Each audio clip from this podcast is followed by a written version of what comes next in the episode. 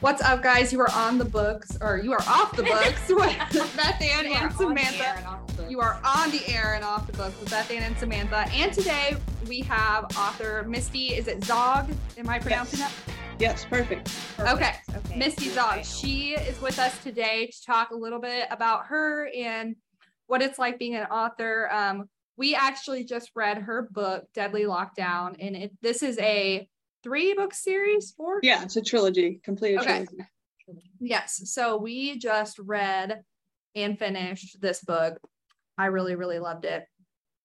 So she is going very edge of your seat. Yeah. Constant like things happening. It was definitely like it definitely took took turns that I was not expecting. Agreed. Well, that's what an author loves to hear. Yes. Okay. So do you just want to tell us a little bit about yourself, and also if you want to talk about your co-author at all?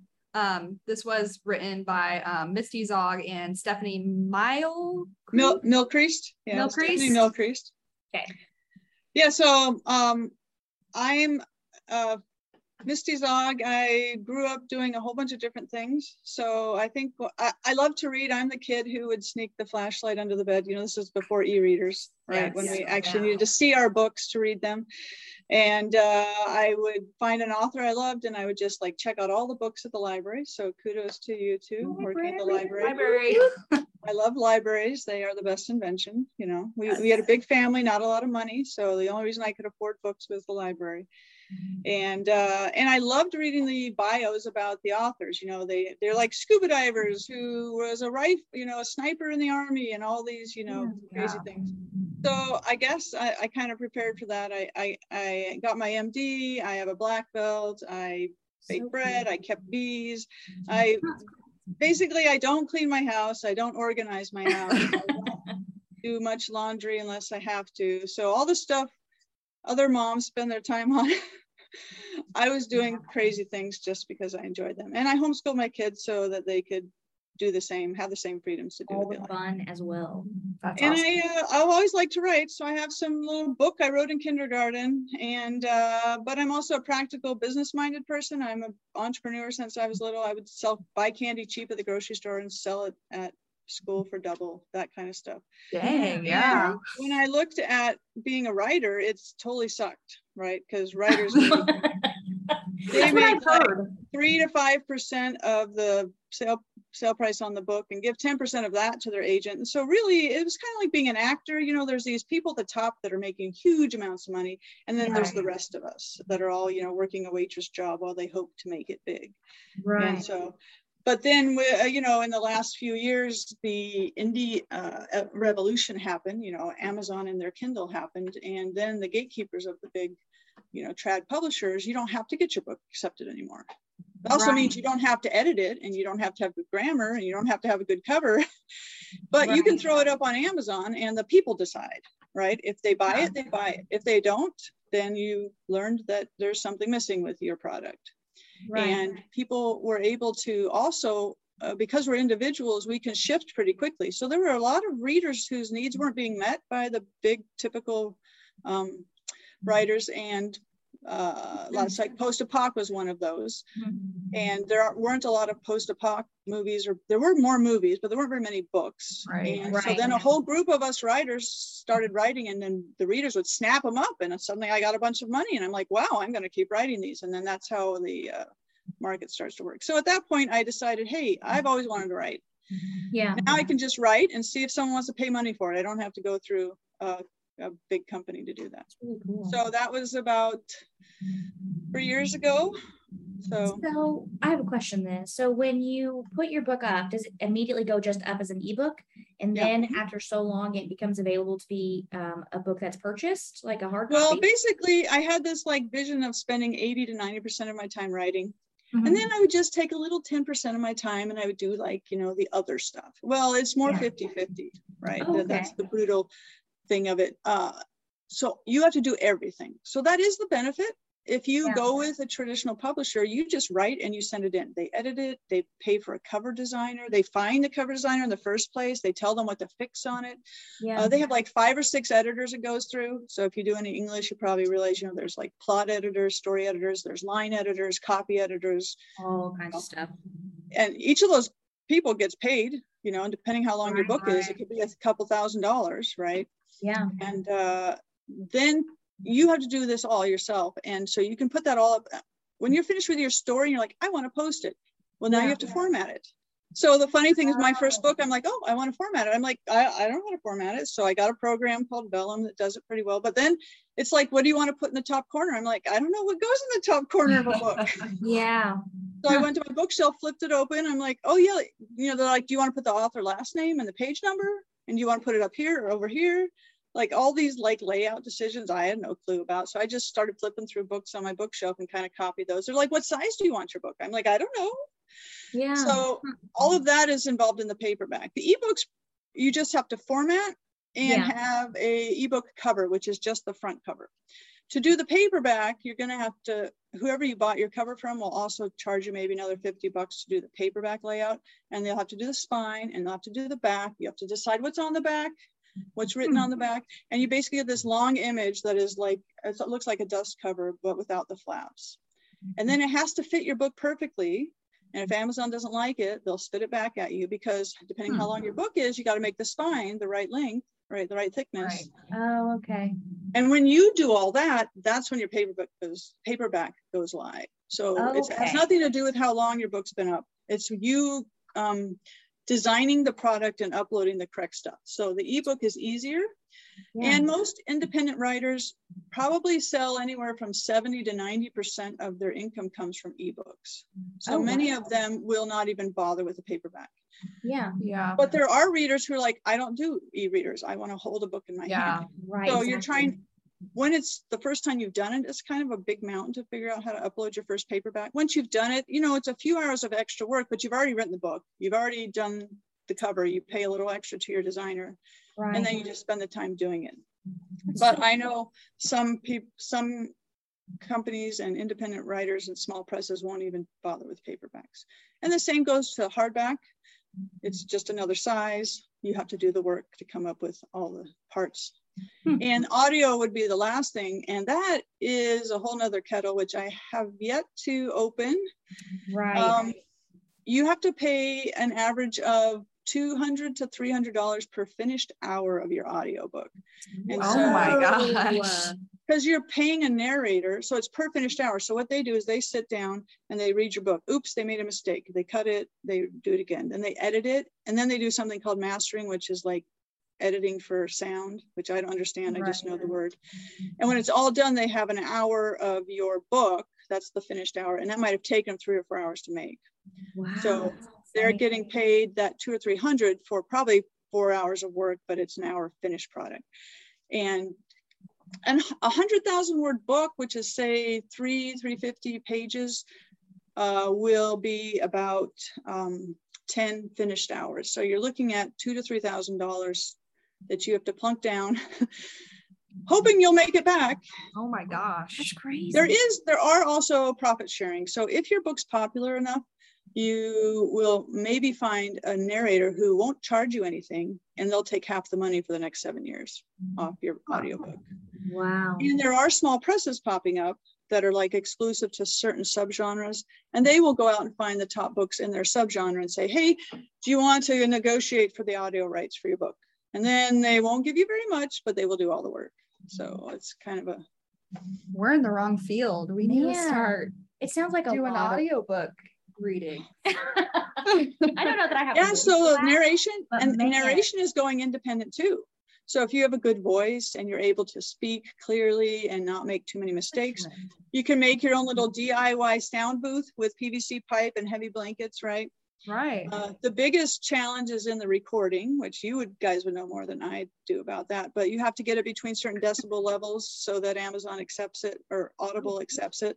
So you could record your whole thing incorrectly enough to start over, which would be sad. Oh, oh my gosh. gosh. Wow. So you really got to do a chapter, test it, run it through, see if Audible would accept it, make sure the ceiling and the floor of your sound, all that stuff. I, I'm basically speaking about what I don't know about. This is as much as I know about the process. That is really cool though. You yeah. have no idea. And you can do it yourself. So what Audible has is they have uh, the, I forgot the name of the marketplace, A F X marketplace. Anyway, through Audible, anybody can go up, you post some of your samples, you post some of the jobs you've already done once you have references, and then you can negotiate. So that's, that's the so next cool. step for me with the Deadly Lockdown series is we're gonna take the money we've made on it and try and pay for the whole series.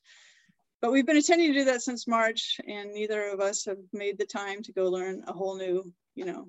Yeah, that's quite business. a bit. You're like, you're, you're right. You're definitely like an entrepreneur. You have like been the forerunner for your entire career. Yeah, we each have to pretty much be an entire publishing house ourselves. Yeah. Yeah. So insane. do you know your, like, do you, are you friends with your co-author? Do you guys, how did you guys? Yeah. Oh, Steph, so Steph is like the best friend sister I never met, you know, or that I finally right. did meet, right? That yeah, um, yeah. She's awesome. So I've never actually met her I R L, mm-hmm. you know, in real life. Right. right. Yeah. And uh, we met on uh, Facebook. So I started joining some author groups because I, the business side of me is like, okay, let's learn if this is viable. I don't want to spend all this time writing and make five bucks, you know. Right. So uh, and I ran into her in the at a post-apoc women's group about uh, women writers who wrote post-apoc, and um we just commented on a few posts together, and then sh we were both brand new authors, so we'd both been writing for like all of four or five six months, I can't remember when we met, and then we just started helping each other out. So she was like my buddy, like you two kind of seemed to be, you know. Yeah. Uh, so as we were learning all this complicated non-writing stuff that neither of us had realized we had to learn, we would help each other out. I'd say, oh, how I'd ask her, what about Amazon ads? Have you tried those? She's like, well, I've done this and it didn't work. And, and so we were like each other's sounding boards, and it was yeah. really great. I think, I don't know if either of us would still be writing if we hadn't found the other, because oh, we wow. just totally motivate each other. And then awesome. after we'd both written our own series, um, we got a chance to get a contract with a small press, Moonic Press, that uh, did our Aftermath series. And they only do post-apoc. And they normally oh, okay. work with uh, indie authors, and so, and they pay way better than the traditional publishers do. Uh, they give you a very nice chunk of the money, mm-hmm. and but then they do all the work. So right. my Steph does not like the non-writing work, you know, the yeah. especially the advertising and stuff. Have that to pay a lot. and pay money and figure out how to get people to find your book. She just wants her book to go out there and everybody to love it and come to it. Understandable. Understand yeah. yeah it's Which is like what we all would love to have happen. Yeah. yeah. And so just... now we're just, we just are best friends. We, when we decided to do co-writing together, you know, normally you would make sure you write down expectations together and get a contract with each other in case uh, somebody has a blow up.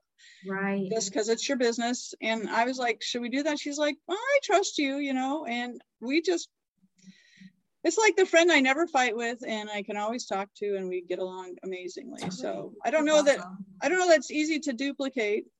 I don't, right, have a ton of, yeah. I don't have a ton of friends. So she's on my list of the few good friends I've had in my life on one hand. So that is really awesome. Yeah. That's so cool. So, yeah, so she was in, uh, and she was in Australia. So she had this great accent, you know. And, oh, yeah. Oh, awesome. So cool. Yeah. Australia, she's in the United States. Yes. I love it. So we're trying to figure out how to transfer her half of the money from the series over to U A E dollars or whatever they're called over there. Right. Yeah. That's so neat. So then you guys collaborated every step of the way to be able to write the book then, right? Yeah. So I think in my mind, like when I'm reading something that's co-authored, I always, for some weird reason, I always think like, okay, you're writing all the odd chapters. That yeah. I'm writing all the even chapters. yeah. And I well, that's kind of what we did. And, and that's not actually very typical. Most co-writers, they'll come up with something like, and a co-writer can be a tiny percent, you know, they could just be funding the book, right? Right. They could right. be the, like producer kind of thing, oh, okay. you know, so or they could be putting their name on the book because their name's more popular. Like imagine if J K Rowling said, hey, would you like to co-write with me? I'd be like, you just sit back, I will write the whole book. And yeah, you just put absolutely. your name on the front. Yeah. So, so like there's James that kind Patterson. of co-writing. Right, like James Patterson and how yes, James Patterson. So oh. a lot of the big, a lot of the big guys do that. They do in general. Like I don't know details, but in general, they'll keep some kind of creative control. Right, they're going to make sure that you didn't write garbage. They're going right. to make sure it fits with their theme or the whatever series you're writing for. Make sure yeah. it fits in. Huh. But uh, with Steph and I, we actually did that. Um, other chapter, what we did is we decided to write um, both our series that we co-wrote. We picked two women, and she wrote one, two women main characters, and uh, they in the beginning they weren't together, and they end up meeting up through the series. So she wrote one, and I wrote the other. That's so cool. That is cool. And like it has to be almost perfect too. Like you said, your dynamic as friends mm-hmm. heavily influenced yeah. possibly the way that your book came together and like the events that happened. Like yeah. that is really cool. So you guys had to be in contact constantly, right? To be able to like compare. Yeah, we Facebook message a lot. So she's younger than me with younger kids. We have a lot of things in common, and then we're polar opposites about some things. Like we both homeschool. We're mostly vegetarian, vegan. Uh, we care a lot about our kids, but I'm very conservative Christian, and she's very agnostic, like doesn't believe in God. And yeah. uh, I'm very conservative politically, and she's very liberal. Right. And, yeah. But the cool thing is, like we're the test case to show America and the rest of the world that, hey, you know, you can awesome. respect each awesome. other's polar opposite views and still be okay. She'll ask me about my religious stuff and I'll explain it. She's like, oh, that's really interesting. I didn't know that. Because she feels safe and comfortable asking me, because I'm not going to unfriend her. Exactly. Right. Are you going to blow? And up? She can tell me about her yeah. climate concerns, that she's very concerned about leaving the world a better place for her kids, you know, and I'm more lazy about that stuff. I recycle when I remember, kind of person. Right. Yeah. And yet I can ask her stuff, and she knows I respect and love her yeah. and, and her opinions, because I yeah, care about awesome. her as a person. So I love that. That is such a great example. And too, and it, and I feel like for like our listeners and stuff like that, it also shows them that people can accomplish things. Like if you yeah. have these dreams and these goals and these visions to do things, they're doable. Yeah. It yeah. takes a little bit of work. And it's, I think all of the creative industry is turning that direction. So my daughter has loved, loved to sing since she was a kid. Mm-hmm. She has a gorgeous voice just naturally. Right. And she went yeah, to a singing yeah. camp, but she still, it's kind of a thing she does on the side. And uh, she just ran into a friend from the singing camp who's doing the sound mastering part. And they're recording a song that she wrote, and she's going to put it up on Spotify, right? That's awesome. So neat. Like, I love that. That's what the creative industry is doing. The big, the big guns, the big music companies is the only way you could make it big before. But now you can go on YouTube and get a following with your singing, or, you know, or YouTube with your funny shorts or your animations. My son's getting a, an associate's in animation, and he has a YouTube channel. He made a thousand bucks in December when he went viral once, you know. He's made a hundred since then. But, you know, he's making less than one hundred, ten, twenty, fifty bucks. But that one thousand dollars a month, man, that gave him quite the motivation to be creative. Yeah. But it's also a thing, too. It's like your passion. You enjoy it. You love it. Right. And you're fulfilled because you do it. That's yeah. really, that is so cool. And I love, too, it's, and it really ties into our podcast. Like, we just decided one day, like, this is what we're going to do. Yeah. And we're going to work together on it. And we're going to get to do all these awesome things and talk mm-hmm. to these awesome people. And then, boom. Like, yeah, live your dreams. Go for it. With right. the technology now and the ability to do stuff as an individual in almost all these creative fields. Like, could you even do a podcast fifteen years ago? You know, nobody even knew what a podcast was. Right. Yeah. But now everybody I... just can put an app on their phone. You guys can record your thing and pop it up. There's no company controlling yeah. it. I feel like since like the last two, three years, podcasts have gone really and, like, yeah, like just everything, like Kindle Unlimited, like, like ebooks and stuff like that. They're so popular. And I think a lot of that is because TikTok became a thing and has just like super marketed all these like these like Kindle Unlimited books that nobody like knows about, because it's not it's not like Sarah J. Maas. It's not sure. yeah, you know, a huge author. And that's on TikTok's on my list too. yeah. Yes. Like audiobooks, TikTok. Yeah. Somewhere in there I try to write. Yeah, it is it's so crazy. Good. And then like you you you like miss out on all these good books, because you're just like, oh, like they're they're probably not that good because they're only like a couple bucks, or like I've never heard true. of them. And like some of the best books I've ever read are yes. like free Kindle Unlimited books. Like or, yeah, exactly. Or like authors that you haven't heard of or things right. like that too. Like they're some of the most influential things. Yeah. And I love, like you said, that we have access to that. And that brings us back around. I think the pandemic also did like open up the doorway for us to be able to reach in and try to connect more. Yeah. And the way we could do that was virtually, and that yeah. opened up all these doors for stuff. Mm-hmm. And that, and you're going to find your indie authors are totally happy to interact with their fans, because yeah, you know, which they is just, awesome. They're sitting. At, I'm sitting in my bathroom. This is where I write. I have a window in front of me, you know, and so I'm typing away at my cool. book, and they're and I'm like, does anybody read this? Is it good? I'm not sure. It's very good. I think it's, it's good. good, but I've read it five times now because I've been editing it. And now it seems right. boring. Yes, and so and it's they're in like, somebody now. goes, I loved your book. You're like, oh really? Tell me more. Yes, yes, because, and it's in our library, like I said, like we were able to purchase it and be able to put it on our shelves for other people. And yeah, awesome. I think that's so important because yeah. we should. Too bad I can't virtually autograph it for you. Yes. Oh, yes. That'd be so cool. I could, I may, what could, let, we should figure that out. What I could like do with a pen and send you the file. You could print it on a sticker and put there's it. There's gotta be a way. Oh, that'd you know? be so neat. Yeah, yeah there's gotta, gotta be. be. That would be so cool, actually. Um, okay. So I have, I have a question. Okay. Okay. What drew you to like the post-apocalyptic pandemic type plot for this particular book? Oh, okay. This has a really funny history. We took a lot of flack for this because of twenty twenty, but at the beginning, when we published the book, we clarified that we actually started writing this in, guess what? twenty nineteen. So Steph and I decided in the summer of twenty nineteen that we were going to co-write a book together. Mm-hmm. And then uh, we started writing Deadly Lockdown. And uh, I said, well, I, I have my M D, right? I never practiced as a doctor, but I got my expensive certificate, right? Right. Mm-hmm. And I, or I call them my expensive initials. So I said, let's, and we're trying, we were brainstorming and we didn't want to do an E M P. We like the E M P ones, but that's like the most common. If you read post-apoc, lots of people do the E M P. And the reason is it's a sudden thing, boom, and it really impacts right. society. All your phones stop working, right? Your yeah. car stops driving, your electricity is gone. And so it's an all or nothing boom, right? And so that makes for a really great opening. Whereas if it's the slow slide of the economy failing, that's kind of hard to get excited about. Right. Right. So I was like, well, let's do a virus, just a really fast one. And uh, we explained this. And then later people was like, oh, you're just lying. You're just taking advantage of COVID. So we just took that part out because we didn't want to deal with the drama.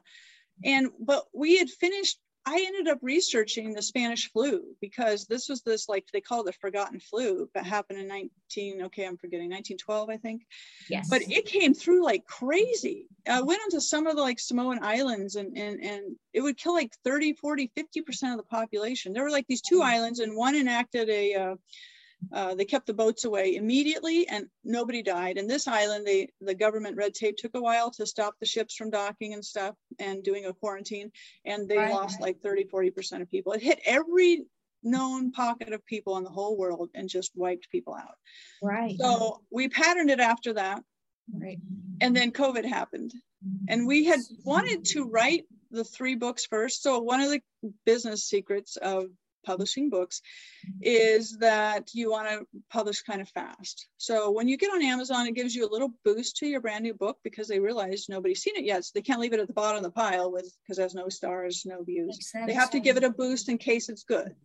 And that boost lasts anywhere from two to four weeks. Mm-hmm. So ideally you would release a book and then four to six weeks, release another book and four to six weeks, release another book so that they kind of mm-hmm. keep floating each other. It's like getting a, a ball to keep bouncing and a balloon right, to keep right, bouncing yeah. in the air. And, uh, but we, at the same time, we then got this contract that, uh, with, to work with Moonic and write the other six books. And then COVID happened and we were like, uh, wow. my co-writer really doesn't want people to think that she is trying to take advantage of something as tragic as COVID. Right. Right. Right, exactly. Yeah. So it's like, oh, we're not the money grubbers who is like, oh, COVID, let's go make money off of COVID and write a book right. about COVID. Right. That makes sense. So we basically kept it. And because we'd gotten that other contract, we wrote the other six books for that series. And when that one was done, we, before it was published, we finished book two and three of our trilogy and then published it. But pretty much ninety percent of book one was written before COVID. And then people would say, oh, it's just all about masks and washing hands, as if COVID invented that. I'm like, right. So yeah. the Spanish flu. Right. Yeah. They washed hands too. There was a mask ordinance in the town. Yeah. There were uh, there were ordinances against large gatherings. One city had a homecoming for the soldiers coming home, and another city said, no, we're going to ban that. And everybody's all upset because, you know, soldiers came home from fighting to protect us. We need to celebrate it. Well, the town that had the parade, boom, big flu went through everybody, killed a bunch of people, the ones that quarantined. So all those words that are so common to us now, we're going to be so exciting in this book as like this strange new way of living with masks yeah. and quarantine. And we were a little too late. So man, how could like incidental? Yeah, that's that crazy. We were just curious because we were just like, well, maybe like that was like something that, because it's scary, you know, it's it's definitely like take this thing and like amplify it, and it's like that thrill that people yeah. like see. Yeah, so it was going to be this great thrill. So then it became, for people who really liked the book, it became uh so some people wonder, like, how can you read about a disaster when you're living, you know, a viral disaster when you're living a viral disaster? Right. Who wants more of that? I want to go read fluffy cupcake, you know, stories or something. But other people are like, well, because post-apoc is really a, a hope one, you know, the hero always wins, even though all this bad stuff happens. You dig deep for inner strength and figure out how to survive and triumph. And so for some people it's like, okay, these people were able to triumph in something similar, maybe I can. So it's kind of like uh, yeah. yeah yeah I think you'd be surprised though, because like when all this stuff happened, like people are so drawn to like that macabre thing and want to mm-hmm. dig deep and know more and like figure things out. Um, and so I think that a lot of that, because I did a display, do you remember that display that I did? It was all about um, like the Ebola outbreak and all this other stuff. Oh, like when yeah. it was right after, like we were able to kind of come back. Yeah. And then everyone was like, I don't know if like you should do that. I'm like, you'd be surprised how people really flock to these things to know and to like, because it opens up this new avenue of like learning and knowledge and like oh, that yeah. scientific thing or like what's happening. Because you're right, things like this have happened everywhere in varying degrees of like severity, and people run to those things. Yeah, the Black Plague and Ebola yeah. and the Spanish flu, that was the forgotten flu. Nobody had heard about it before exactly. COVID if you talk to a few people. And now the the book about it, there's a nonfiction book about it, was one of the bestsellers in that category. Yep. And I was You're like, right I on. found it first. I found it first. That's really cool. Yeah. And I don't, I, so we're going to try to like not spoil the book. Yeah, we don't want to spoil the book for people who want to pick it up. Yes, uh, which is really hard for us because we spoil books in almost every podcast we do. Um, yes. Yeah.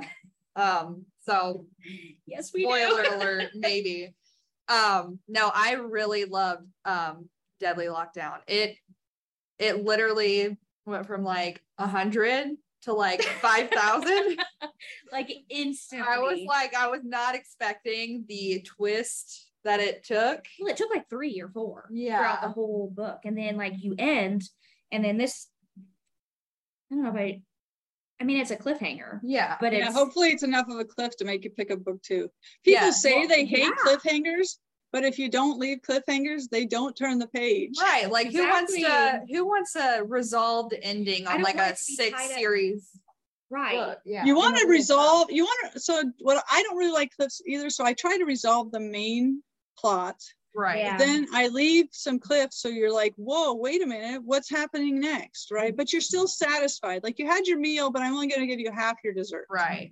You gotta like have something to go into. It just can't yeah. be like, and half everybody the brownie, probably ever after. Exactly. Half the brownie is in book two, and you had two bites of it. Yeah. Yeah, exactly. And you have to like, you want to go after it. And the good thing about this series is, is you can. So yeah. if you read it, you can, you can go and you can get the next one. I was like, I, it, because, you know, it takes the, um, the two main characters. So like Kate and then Elisa, Elisa's story for me, I was like, I was like, what? Well, I'll have to have you guess. And who do you think wrote Kate? And who do you think oh, you wrote, you wrote Kate? Okay, what's your guess, Beth? Okay, let me think. Okay, so and I, I won't I won't answer until you guess. No, because okay. Is it a trick question? This has got to be a trick question. Okay, like this. Oh, you're overthinking. You're overthinking it, probably. I am overthinking it. If she knows that I know that she knows that I know. Exactly. Yeah. That's what I'm thinking. You got to be right, Samantha. You have to be right because the whole. Okay, this is why I think that you wrote Kate. Okay. Okay. Okay. I'm because listening. I'm listening. Okay. When I read Kate's part, it reminded me a lot of like my conservative side of the family, because they're all like preppers and yes, we're gonna, this is what we need to prepare for this. And so you said that those, like, you're a conservative Christian and those are kind of like your beliefs. And that is why I think that you wrote Kate. All right. Do you want me to tell you the answer? Or are you still going to stew about it? No, I'm ready. Yes, I, I wrote. Ready. I wrote Kate. Okay. Yes, I knew it. I knew. You know, the interesting thing though is Steph is just as much a prepper as I am. So that's one place. Really? Yeah. So as as a liberal agnostic, she is a total prepper because she also is a realist. She's like, okay, I can see what's going on around us. Yeah. And anybody yeah. who watches the news, I mean, preppers don't have to be preparing for a zombie apocalypse that is right. True. It could just be that huge storm that just hit whatever coast of wherever and knocked yeah. out power and water for two weeks. Mm-hmm. So, you know, that, that I'm also about being prepared. I have a family, like when you have kids, right. Yeah. Right, I'm going to have, I'm going to have a couple weeks of immediate to eat food. And then I'm going to have a year's supply of, uh, you know, mm-hmm. staples of, of wheat and, and beans and stuff like that. Yeah. That we eat on a regular basis. And yeah. I need to rethink my, I think I'm so fantastical that I really want it. Like when it comes, like go big or go home, zombie apocalypse. Yeah. like, like walking, walking dead style. Like so that. Actually our, my religion, um, my religion encourages us to be self-reliant and to have a yeah. food storage. Mm-hmm. Um, and so, but people have used it when they, what, lost their job. Yeah. When there's power outage, when the water, when tornado, whoever the tornado named after hit, or like, you know, if you were in New Orleans during Katrina, right? Yeah. Wouldn't you have liked to have some five gallon buckets full of uh, supplies and a backpack yeah. for each kid? Exactly. Right. And, and cash at home because no credit card machines aren't working because power's out. Yeah. I'm gonna. Yeah. And it was very like, it was very relatable reading like Kate, like, going through these stores and everything's yes, out of stock. It was because it's like yes. every time, every time. And I wrote it. That before twenty twenty. So we actually missed the toilet paper. We did not know. No, I don't think anybody predicted the toilet paper, but I predicted I because not. We live in Michigan and every time there's a storm warning. Yeah. Like, okay, like, oh, we've never had a storm ever in my whole life. Right. Wait, run to the store, buy all the bottled water and the batteries. And that's how Indiana yes. is what? Too. Yeah. Yeah. Go to the like, store. Here, I'm going to give you a hint. There's going to be storms this year. Why don't yeah. you buy some bottled water and batteries before? Yes, we're we getting do. We're getting two inches of snow. We have to buy every it's single always thing. Milk and bread. Yeah. Milk oh, yes, and bread. And milk we and always bread. Like laughed. People are going to go home and make milk and bread sandwiches. Because yeah. like. Like, like, what are you what gonna if do? You don't have things to put on your bread? Like, I still wonder if people have like these big stacks of toilet paper that they never used yet. Oh my god! I they mean, have to. Why aren't my thing is why aren't you going to like Sam's Club or Costco like buying like the bulk? Yeah, because it lasts us like six months. Not so. Like twenty-seven like single toilet paper, paper things. Yeah, exactly. Yeah, and hand sanitizer. Remember how that was a huge thing? And then oh, suddenly yeah, everybody gosh. Had plenty, and so then there was these big like discount shelves on all the end caps at the grocery oh, store of yeah. they would have ten brands full. Of hand sanitizer. Yeah. Yes. Oh my gosh! And then they were making hand sanitizer out of like um what is it? What's it? Vodka and stuff. Yeah, yeah something. I remember some kind of alcohol, and it was the most like potent. Like, like if that didn't do it. like, if this isn't gonna get rid of the germs, nothing, then nothing is going to because I'm yeah. well. And I had some ha- there were some happy coincidences, so I randomly just chose Saint Louis for the city where Kate starts out in. Yeah, and then I was gonna have I had the the mayor was doing a lockdown, like we have all these big cities with lots of stuff going on, and nobody's right. going to be allowed to go in or out. But she had to get out; she had to get home to her sister and stuff. Right. And so then I'm like, wait a minute, how would you lock down like a U S city nowadays, right? Think of all the roads right. in and out and stuff. Yeah. Well, we had just randomly chosen that her home was to the east. And then I looked at Google Maps is amazing for this kind of stuff. Right. There's a big old river that I didn't even know about running through on the east side of Saint Louis. And I'm like, now that you could blockade. And right. so all of that was a happy coincidence um, that they could have, you know, the National Guard on the different bridges, and it would have been really hard to get out. They could block the freeway going north and south. And then, uh, This isn't too much of a spoiler, but see, now I'm doing it. But it was so exciting. So I just remember this day, I'm on the maps. I'm like, I need a way for Kate and her crew to get out, right? And I'm like, is there any? And all the major bridges, I figured there are like three or four of them, they would be blocked. So I zoom in on Google Maps and there's this little tiny line. I'm like, what is that? And I zoom in and it says some old, old something bridge. And I'm like, ooh, I go look that up. Turns out it used to be part of Highway sixty something. Hmm. And I was like, I wonder if a car could get across it. And it turns out that they open it once a year for this car parade of old cars to go across in huh. commemoration of the highway, huh. something, whatever. But normally it's blocked and it's just a walking bridge. Yeah. And I'm like, perfect. So that whole section of the of the towards the end of book one, that was a happy coincidence of Google Maps. So anybody out there who's aspiring to write, you know, in an area that's real life, you know, not fantasy land, right? Um, Google Maps. Google Maps. Google See, Maps. And that's another thing too is so interesting is because you do have to do a lot of research and know, because like when the pandemic hit, I was kind of blindsided about it because I didn't, I mean, with all honesty, I didn't think like something like that would right. really go down the way that it did. Yeah, but yeah nobody so... thought they would actually lock down like yeah. quarantine. Like we're America, we have medicine for that. Yeah. Like, and also too, though, it just shows like, like the, I didn't, I don't know if it was my naivety or something like that with all of that, but I didn't anticipate those things, but you did. Like you really honestly, I mean, you literally wrote a book about yeah. something that instantly, boom, happened. And it's just like there. And like, you had to like go through and you had to do research, like you said, on the Spanish flu, and you had to know your history and you had to know like the procedures and yeah. stuff like that. And then you went to Google Maps. So being a writer, yeah, it's making up the story and it's putting it down and hoping people enjoy it. But it's also like knowing your world, knowing your mm-hmm. environment, like studying and learning, and it's growing. And yeah, it's so interesting because it's so dynamic. To be an that's author. Half the fun. I mean, you have to really love that stuff if you want to write. Yeah. Right. So one is like the world that you create and understand and the plot. Right. And then you have to create characters that are real enough. Like you can't have a hero that's perfectly good or a villain that's perfectly bad. Right. right.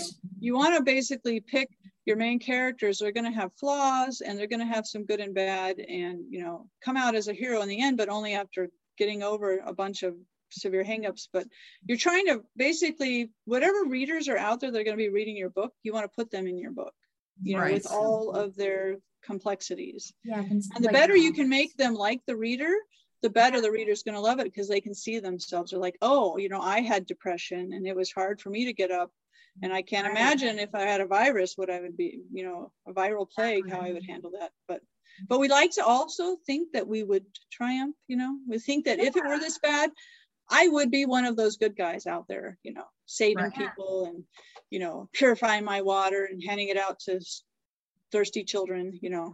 It's so awesome. It's so awesome. So it's pretty fun. Well, so interesting. Um, so writing with a co-writer, one of the things I loved about it. So normally when I write a book, I sit down, I outline it, and basically everything in there, all those characters had to come from my head, and I'm only one person. So right. obviously they're going to be slanted a little towards me as a person. And I'm trying to make up a bad person that kills people, which I don't do. And I'm trying to make up, you know, all these people right. that aren't me. And I don't have any um, feedback. So by the time I finish writing, I will have written a couple hundred thousand words, and I really don't have a clue if it's any good. And I just invested, you know, three months of work. Say, yeah, how does that feel? It is, it is hard to do. You really have to be a bit confident and arrogant and a little cocky. Oh no! Yeah. You, otherwise, you just quit, because you and and a lot of authors have that issue. They're like, "Oh, I just quit halfway through because it's just trash." I'm like, "Who told you it was trash?" Well, I just know it is. I'm like, "Did you let anybody read it?" No. Yeah, no. Yeah. Yeah. Because they're afraid. They don't want anybody to read it in case they do say it's trash. Well, you're and I'd say, soul. "Well, why do you think it's trash? So I can fix that." So if you're just willing to take. Uh, Um, feedback and improve, because it's like anything, you know, I'm sure your first podcasts weren't as good as your later podcasts, right? No, a few things. Yeah. So just keep writing and you'll get better, and then put it out there to readers, even though it makes you feel very insecure and worried. Right, and then right. take what they say. They're like, yeah, your one character was horrible. And I was like, okay, why was he horrible? Right. Well, because he was so cliche and like a cardboard cut. Okay, so you would have liked to see more of this and this, and suddenly you're in this dialogue to figure out what you can improve. Wait, oh, but back to co-writing. So uh-huh. what we did is we sat down and brainstormed like the outline for the whole book. So we had chapter one through chapter whatever, and of course we write too long, so most a lot of our chapters would have to get cut in half and become two chapters. And uh, but it was really, we had to outline it because we're working together, but it came into this great routine. Is I would write my chapter for the day based on the outline, then or actually I would start the day by reading what she wrote yesterday, okay. and I would put my stuff in. And we're really, since we're such good friends, we're we can be brutally honest, but we're also very encouraging. So I'll be like, oh, I totally laughed out loud here. Or, oh, this is really tense. This is getting good. Okay. Or, hey, wait a minute. I thought we he, were doing this. You know, was doing this and you forgot this. Or in the fight scenes, I'd be like, um, no, actually, you'd have to get a little closer to be able to use your knife or whatever, right? So, yeah. And then she's really good at, I don't describe much. Like if I were to write a preferential book, it would all be actions and emotions and what's going on. But do they have red hair, blue hair? What are they wearing? Right. Misty didn't tell you. Yeah. My daughter complains about that. She's like, Mom, I want to envision these guys in the book, and what color is their hair? What color is their eye? How tall are they? I'm like, well, they're just there. And but yeah, you know them. Happening. Yeah. So whoever exactly. knows who they are as people, yeah. but you can't. And I was like, well, actually, that's up to you. You can just visualize them how you want. So Steph would catch me on those and see like, hey, here's a good spot to put a little description of your character. That's really and awesome. So that ended up being so awesome. Every day, I, she, I would read the edits that she did on mine, then I would edit hers, and then I would write mine, and then they would go back and forth like that every day. And it was so cool because it's basically like you're getting an audience to read your chapter as you yeah. write. And that helps. Fun audience of one, but she's a great audience, so. Cool. Yes. So I highly recommend if you have a bestie that likes to would like to write, that's a great way to start out because it's easy to get discouraged. You can write a book together. Writing. Imagine if you did your podcast by yourself. How long would you have kept doing it? You know, oh, zero days. No yeah, you're right. There's no way because the banter is the fun part. Yeah, you know what yeah. I mean. Like uh-huh. that's what helps us go keep going and like helps us find our rhythm and uh-huh. yeah. we're able to feed off each other. Mm-hmm. So. Yep. Oh, you're right. That's so interesting. Okay. Yes. So it still encourages me. So I'm doing another project where I've decided to try doing the web serial route, where I'm posting like a chapter, a few chapters every week up on a, a website called Royal Road, because I'm doing a different genre. Um, it's fantasy, lit R P G Academy. It's like, it's like Harry Potter. If you gamified Harry Potter, like he had to get this many points to level up his spell kind of thing. Oh, okay. Yeah.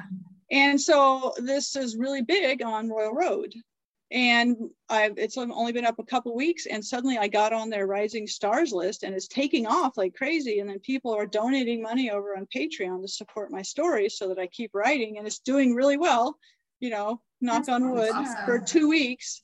Yeah. And who do I tell, right? You know, you tell your friend, guess what? I'm on Royal Road, and I got three new Patreons paying ten dollars a month for my book. And they're like, yeah. oh, okay. That's great, Misty. I don't know what you just said. And I heard ten dollars. I don't know why you're so excited about ten dollars. Yeah. But I tell Steph, and she's like, oh, oh my gosh, that is so amazing. So, yeah. I'm so happy for you, you know? Yeah. That's so awesome. That's also fun to have a bestie who understands, you know, that you can go brag to, and they're not feeling threatened. They're just excited on your behalf. Exactly. Right. And when she posts her new books up, I'm like, oh, it was so good. And let me write a yeah. review or, or, you know, let me send it to my newsletter so they can all see it, stuff like that. That is so yes. cool. So we are going to be, um, to anybody who's listening, not right now, because we're not live, but you will be listening. You will be for us. Yes. So you. Um, you guys, we're going to be ordering, um, Deadly Lockdown series now that it is available as an a book. Yes. Yes. Um, we do have Combat Genesis. Yes. In the library. Um, so yes, anybody who loves action, um, post-apocalyptic type material, come in, grab the books, read them. Yes, read them. Come in, check them out. We we should try to get them on. Um... Oh, and if you didn't realize, yeah. so reviews make a huge difference on indie books because the tells Amazon that you like it, and then Amazon will start showing it to more people. Okay. Nice. Uh, and get it more visibility. So, and you don't have to leave a review. You can just leave a star rating if you right. read in the app. I don't okay. think you can do it on the computer. And so if you end up liking it, just in general, for all of the indie reader uh, books that you read, if you just take a moment and say, you know, this kept me up all night. It was great. I recommend it for this reason. One line, click a, you know, multiple stars, maybe five. Yeah. And uh, it, it makes a big difference. And you don't actually have to have bought the book on Amazon to review. I think you do have to have spent fifty dollars on Amazon any given month or something to be allowed to review. There's some amount of spending. This keeps people from making up a bunch of uh, fake oh, accounts yeah. to like artificially cheat the system. Right. And that makes sense. Yeah. So that's a good tip then. So if you guys go online and you guys venture out and find some indie authors, um, this is your. This is what you can do back for them. This is how you can encourage them. They would be love it. Love, this love, is the love, support yeah. that you should give people. Absolutely. Seek them out on Facebook, your social media, on Amazon, things like that. Um, and go try something new. Like, yeah, always. Because mm-hmm. it's going to be. I think Kindle Unlimited is the greatest. I mean, it's like ten bucks a month. You can even right. get a sale. We both uh, have it. yeah. Or yes. You buy six months for half off or thirty percent off or something. Yes. And then just go explore. It was because it. it might have been like low quality type of books back when there weren't very many, but now there is so many, there's millions of them that the, the cream floats to the top. There are excellent books in yes, any. Yes, we agree with you. You read way, well, you're a lot faster reader. We all know that, that I am the slowest reader ever. But well, you, and for anybody that's curious, so like when you buy my book, if I, I get, you know, seventy percent of what you make, if it's over two ninety-nine, the cheaper books you get thirty-five percent of the money. But when you check it out on Kindle, that counts as a sale for my ranking. So the ranking of my oh. book will move up just by you oh, checking nice. it out. And wow. then the way they pay you for the Kindle, the author gets paid when you flip a page. So if you read half the book, they get paid. It's a little less than, it's a little over four cents or zero point zero four cents per page. So oh wow, wow. If there's huh. a if there's three or four hundred pages, you might get about as much as you would for selling it for say three bucks or so. That's so really cool. The longer books, you'll actually get paid more because they have more pages. Yeah, right. Your price would actually bring in. It depends. I learned so, so much today. That is so. So now you know that that by you checking out, you're not cheating the authors of money. What happens yeah. is everybody who pays their ten bucks a month goes into a pool. Amazon takes their big handful out, and then the rest gets divided out by how many pages were read that month. Hmm. Huh. All the authors whose pages were read. That so. is really cool. Yeah, that is cool. So the actual amount that gets paid changes every month, depending on how many new subscribers there are and how many pages got read. So I'm sure there's some people who pay for it and don't use it for a whole month, and some people who read a whole bunch for that month. And so the, the your page read price will just fluctuate a little. That's really cool. Mm-hmm. Huh. You contribute a lot then. Yeah, I do. I do. I contribute all the money to everybody. It's just draining yeah. it away. Pages, pages. All right, guys. Okay, so once again, you need to go check out Misty Zog and Stephanie Millcrest. Yes, correct. Okay, yes. Woo! We yes. both wrote together and we both have our own series. So pretty much just type our name in on Amazon and go to our author page. You can see everything there. Yes. Or come into the library and pick the book. Oh, yes. Definitely. Yes. And thank you for joining yes, us for our podcast.